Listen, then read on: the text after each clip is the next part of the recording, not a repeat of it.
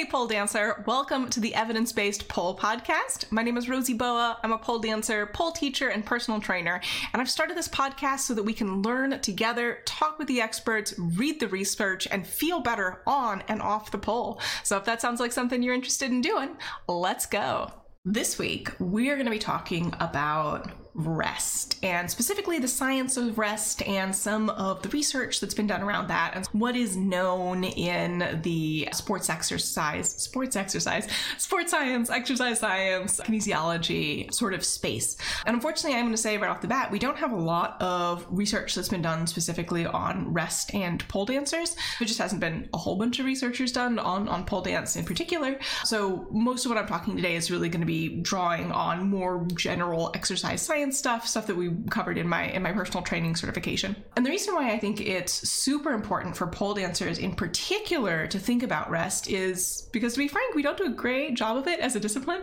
pole dancers love to pole. A lot of studios offer unlimited class packages where you could if you wanted to take class every single day. A lot of folks who are doing pole are newer to pole and maybe in that phase of adaptation where like they don't necessarily need regular rest to the degree that they will will in a couple of months when stuff starts getting a little bit more real. I think it's really important to talk about in the pole space. And as a as a teacher and as a personal trainer working with pole dancers, far and away the biggest problem that I see if we're thinking about undertraining, which is not doing enough to meet whatever goals you're looking at, and overtraining is overtraining. Like hands down, I see way, way, way more folks overtraining than I do undertraining. So just putting that out there, super, super common for folks in pole not to be getting enough rest. So what are we going to talk about today? Well, first of all, we'll talk about what counts as rest. I also got some really good questions on Instagram that I'm going to be sprinkling throughout here some answers. What counts as rest? How often should you rest? And what's that going to look like? and then specifically some some warning signs to look for that are like hey you need to change what you are doing you need to incorporate more rest or things are currently bad and will continue to get re- continue to get worse until you do that. So we're going to talk a little bit about overtraining, and then at the end there were a couple questions that didn't really fit well into my outline, so I'm just going to answer them on their own at the end. So first of all, what counts as rest? When I say rest, what do I mean?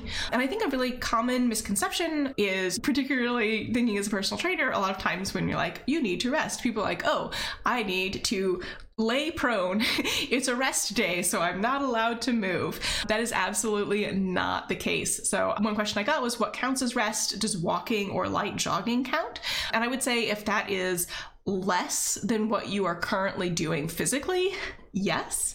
If it is on par or more than what you're currently physically doing, then no. So, what counts as rest is going to depend on the current load that you are placing your body under, right? And a reduction of that load. So, if you are, say, a competitive poler and you are training four hours a day for a competition, for you, rest may look like one hour of training off the pole gentle mobility work. Whereas for someone who is brand new to pole one hour of mobility work may very much not constitute a rest and may be in fact an increase in in load. So it depends a little bit on what you're doing but in general yeah walking light jogging perfectly fine. Whatever movements you need to do throughout your day also perfectly fine.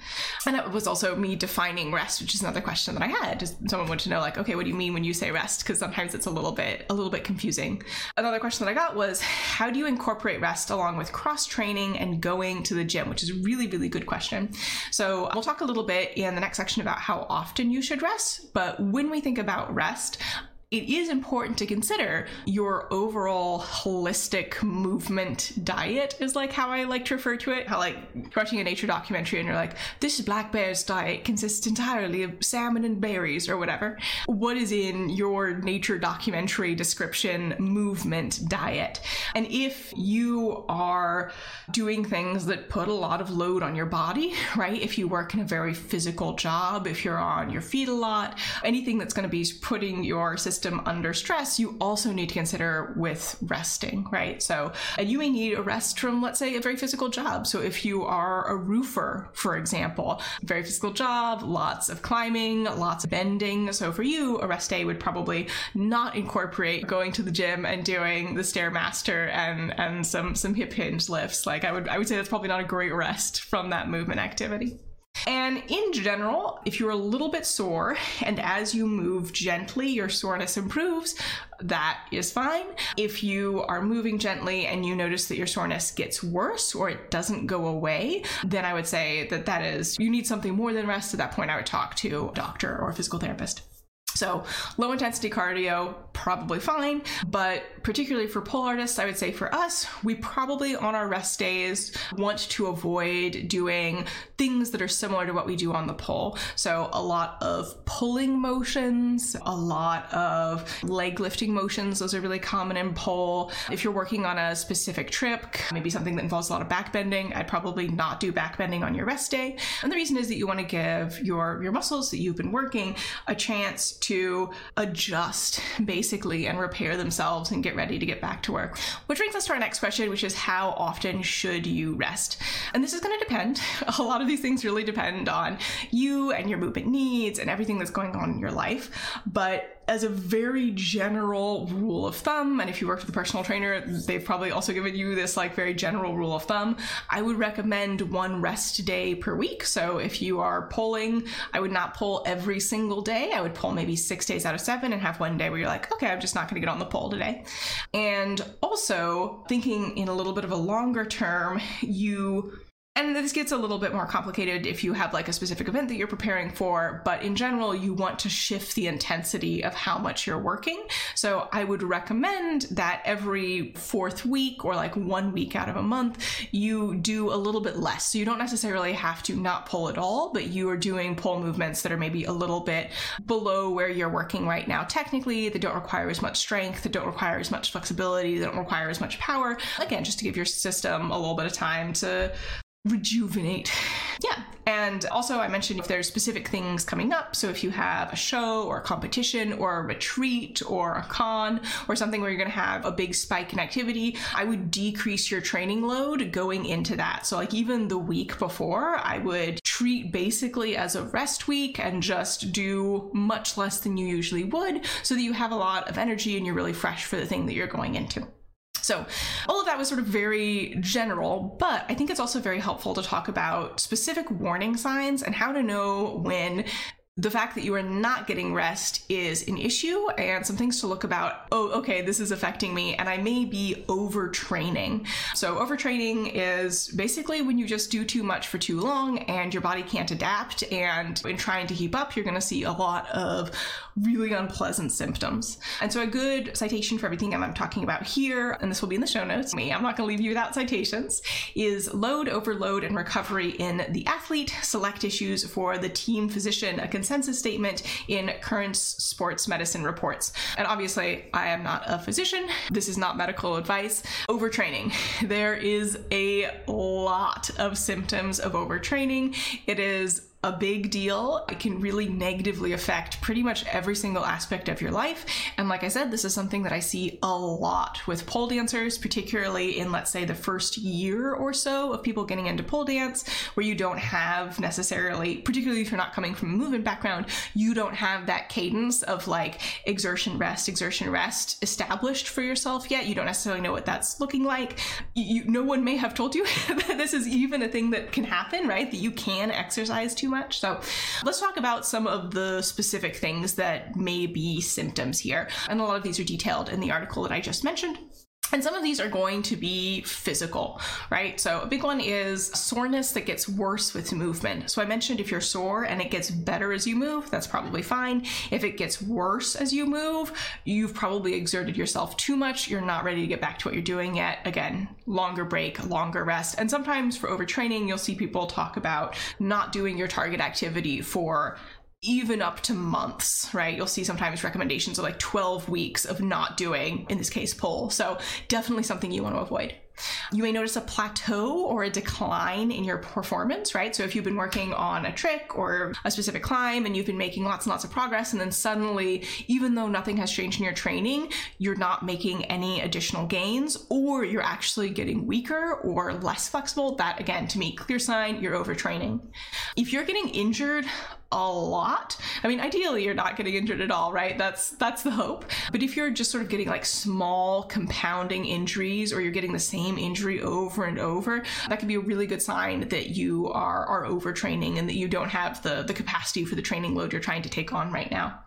If you're getting frequent infections, so this is an interesting one because your immune system will actually be compromised if you are exerting yourself too much. So if you're like always have a cold, right? If you are constantly getting sick, that is a good indication that probably something is up and it could be immunosuppression as a result of overtraining your sleep may be affected. So this is another big one. If again, nothing else has changed in your life, but you can't sleep, right? Your quality of sleep is worse. You can't, you're, you're waking frequently. Sometimes you may like wake up with a start in the morning.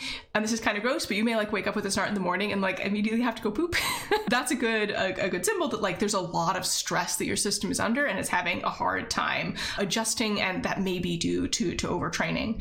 You may have an elevated heart rate, right? And this is probably something you're more likely going to notice if you if you monitor your heart rate, like use a, a Fitbit or a wearable or something. And I would say if you if you suddenly notice that you feel your heart racing, I would say that's something that I would talk to a medical provider about quickly weight loss. Also losing periods. If you if you do regularly get periods and you start to not get periods if you start to lose weight that is a great sign that you might be overtraining that again your body just cannot handle what you're asking it of it and that it's going to continue to get worse over time. If you're already overtraining and you're continuing to train at the same load or even trying to increase a load which sometimes you'll see because people are like oh i'm plateauing i should do more. Again very bad situation not great for your body and I'm not even halfway through the physical symptoms, but there are also pretty bad mental health symptoms as well, which we will get to. And I'm not trying to scare you. I just think that it's really important that you know what these signs are so that you can look out for them in yourself. So, if you are really sore all the time, if you have muscle pain all the time, if soreness doesn't go away, if you're sore for like days and days after your training, I'd say that's like a good sign that you're doing way too much if your blood pressure is just sort of higher throughout the day, a good sign that you might be overtraining. And this is again is probably something that you're not going to notice unless you are monitoring it through like a wearable or something, but a good thing to keep keep an eye on tummy troubles, gastrointestinal distress, again, could very well be a sign of overtraining, particularly if you're seeing that along with a lot of these other things. If it takes you longer to recover from a workout of the same intensity, right? So let's say you usually go to a one hour pole class and then you're sore the next day, but the day after you're fine, and you suddenly notice that it takes you two days to stop being sore and then three days to stop being sore, and your body's just not recovering as quickly, it's a great sign that, again, there may be overtraining going on there. Loss or decrease in appetite, right? If you're really, really stressing your body, you're probably not going to have as much capacity to like digest food well. So you may just not be hungry, which again is a symptom of your your system, your body being under stress and under enough stress that it's sort of like imagining a spaceship metaphor. This is the point in which they start to like jettison modules that are actually really important for like the long-term health and success of the people on the space station, but it's like it's an emergency, they have to, right? So that's the sort of like how you can think of your body responding to like this level of chronic stress, basically chronic physical stress. So we mentioned injuries, particularly overuse injuries, right? So these are things where like, oh, my hip is like tweaked. Oh, my shoulder's twingy. Oh, my wrists always bother me. Or oh, my knees always bother me. That just because you are consistently finding so much load, you are doing so much that your body cannot adapt to it. And particularly if you're new poler, you're probably going to notice those more in the joints because joints take longer to adapt to new loads than muscles do. Muscles adapt much more quickly. They get more blood. And possibly, and you will hear people talk about this, and I would say that the research isn't super clear that this is always the case, but if you are concerned that you might be overtraining, this could be a tool to help you, and that is changes in heart rate variability. So basically, the time between your, your heartbeats is not completely consistent. There is some variability in that, and there is some research that suggests that you may see a decrease in that variability during overtraining. Not every study has found this effect, but it's something that you may want to look for. And again, if you use a Fitbit, some of them are like wearable, some of them will measure them. If your phone has an infrared sensor or a fingerprint sensor, sometimes you can find phone apps that will measure that. So, also something that you can look at yourself. And you may have noticed that a lot of these signs are measurable, right? Particularly things like weight loss, things like sleep volume, things like blood pressure, heart rate variability. So there are physiological effects of training too much and not getting enough rest. But there's also emotional changes. And I think this is something that can take a lot of people by surprise because there's this is a physical component, but that's not the only component. And these I am a big fan of movement journaling and journaling in in general. I am it's a little bit of a joke with my friends that I have something like four journals going at any given time that I write in every day, but it's really helpful for me. And if it's not something that you do consistently, I'd, I'd recommend it. Actually, if you're in my conditioning club, when you sign up, I sent you a little movement journal. So feel free to use that. I'm, a, I'm like I said, a big fan of journaling for keeping track of things like this. But a couple mood changes you might want to look for. So if you, oh, I loved going to pole, and like all of a sudden you dread going to pole class, you dread going and doing the conditioning, you may feel like, I don't know, tightness in your chest, you may try to come up with excuses to avoid it. That can be a symptom of overtraining. Mood changes, including depression. So depression is a symptom of overtraining. And again, if you've ever worked with a personal trainer, I mean, hopefully when you're checking in and sort of adjusting the the challenge of your workouts, one of the things that they should be asking you about is how's your mood? How are you feeling? Because if you are suddenly depressed, it could be a symptom of overtraining. You may feel less confident, right? You may have more mental blocks about moves, right? So, even maybe something that you used to be able to do no problem, even though you feel like you are about as strong, suddenly your body just won't let you do it. And it's a little bit of a protective mechanism. You've got that your body knows, even if you don't, that you are under a lot of physical stress. You're under a lot of load. So it may just be stopping you from doing something because it's like, no, it's too dangerous. We don't have the ability. Fatigue. So really just like feeling tired and it doesn't go away and it doesn't get better with sleep. So big i mean there's a lot of things that can cause fatigue and chronic fatigue is its own separate thing but it may be due to overtraining. Things like apathy just like not caring irritability maybe you start snapping at people could be overtraining. And again, these are things that could also be caused by other things, but really important to, to look out for, especially if you're also seeing a lot of these other symptoms as well, these physical symptoms. You could be sad, right? Depression, sadness, they're both sort of like low mood. You might also see like anger or hostility, like is uncharacteristic for you. You may have a really hard time concentrating. You may get confused more easily. You may need people to repeat things more often. You may just be bored. You may just not care. And you may just like not be motivated to train. And it's something that, that I'll talk about with my students is like if you really, really don't want to do pole, especially if it's something that you started doing as a fun activity that you you really loved and that spark is gone, something is wrong. Something needs to change. And it may just be that you need a break from pole, right? You need to take a month, a couple months off, and then and then come back. And some of my students listening may may recognize themselves in this, but I will tell folks just to not come back for a month because I am I am noticing these these symptoms as we're talking about it. I'm like, you need to absolutely decrease your physical load in some way, and coming to my classes is the way that I have control over as your as your trainer. So lots of symptoms of overtraining. And again, this is not to scare you. This is not to be like, never do pole ever. Maybe obviously, like, I love pole, you love pole. And I know that particularly if you're sort of in the early stages of overtraining and you're like, well, I don't have all these symptoms yet. If you just keep pushing through and you just keep not taking rest days not taking deload weeks, maybe even like once a year you take a whole month off, if you're not building that into your training schedule, it's not going to get better. It will get worse and it will start to negatively affect every single other part of your life. And this is this is way beyond pole. This is way beyond your exercise. This is about your ability to function as a human being. So, take care of yourself, right? Like as a pole teacher, and hopefully all pole teachers feel this way, I care way more about your health and well being in the long term than I do, oh, you get this next trick, oh, you go to that specific competition. So if you are starting to recognize yourself in some of this discussion, take out your calendar and pick some days or some weeks where you're like, okay, I am not to do pole here. I'm not to do rock climbing. I'm not to do aerial. I'm not to do things that are like pole. I'm going to really genuinely remove this level of stress from my system, give myself some time to rest and adapt, and then come back in. So, moving on, a little bit about our understanding of this process and why sort of like spaced rest is such a good idea.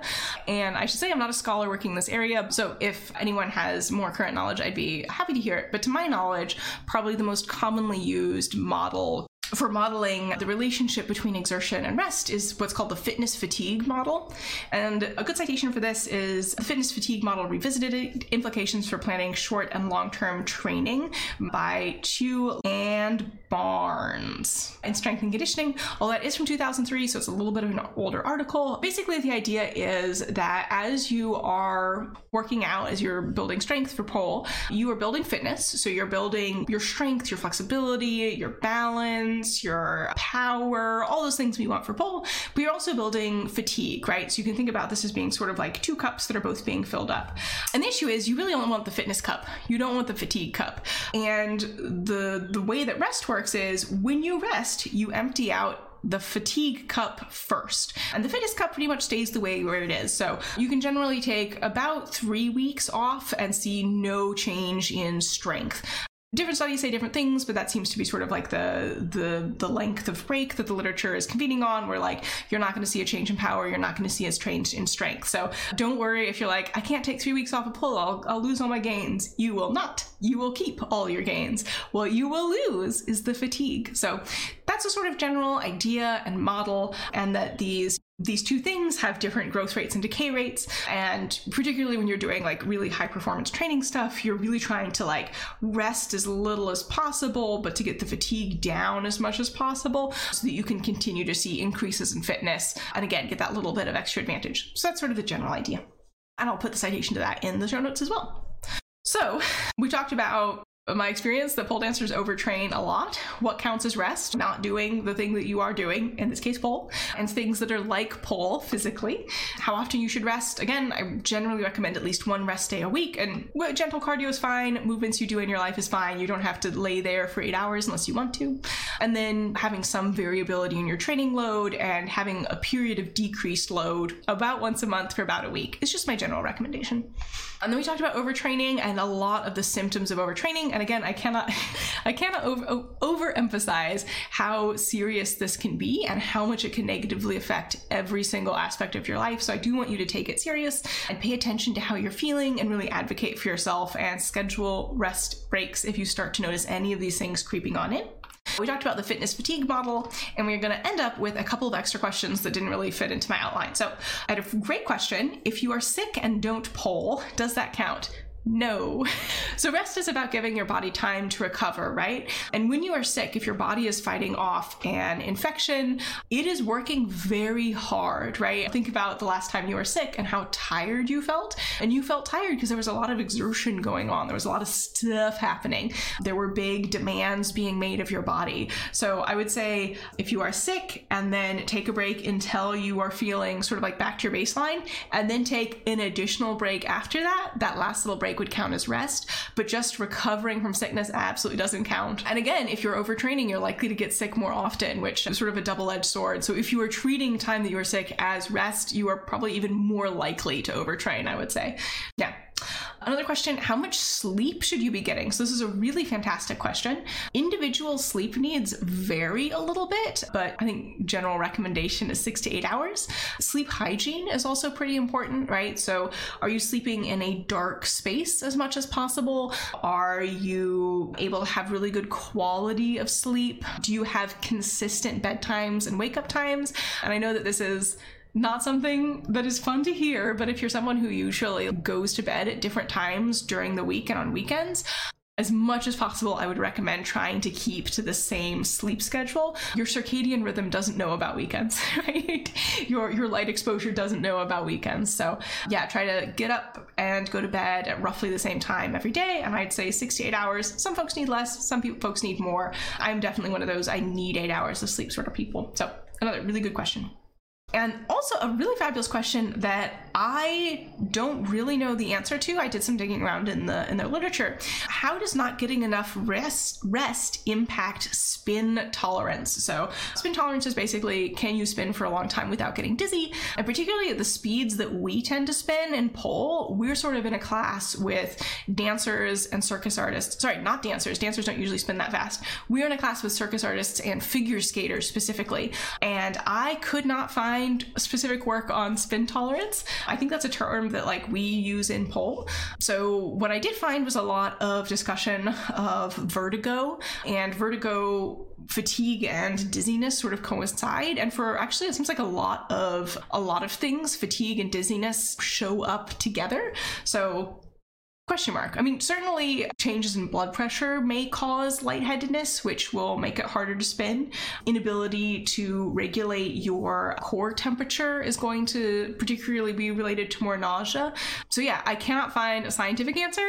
Thinking about myself and my body, I don't know that I have an answer to that as well, but also I have a very high spin tolerance, so I don't know that I would notice a, a, small change, right? So just like if you're carrying 50 pounds and somebody adds a pound, you don't really notice it as much as if you're carrying two pounds and somebody adds a pound. So I think someone with less of a spin tolerance might notice more an effect, whichever direction.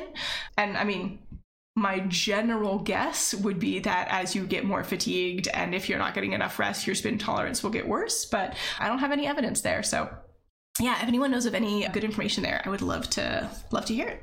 All right, so that's all that I had for today. And I would say if you take one thing away from this, it is that the rest is just as important as the work. There's no such thing as laziness. Laziness is a made up concept.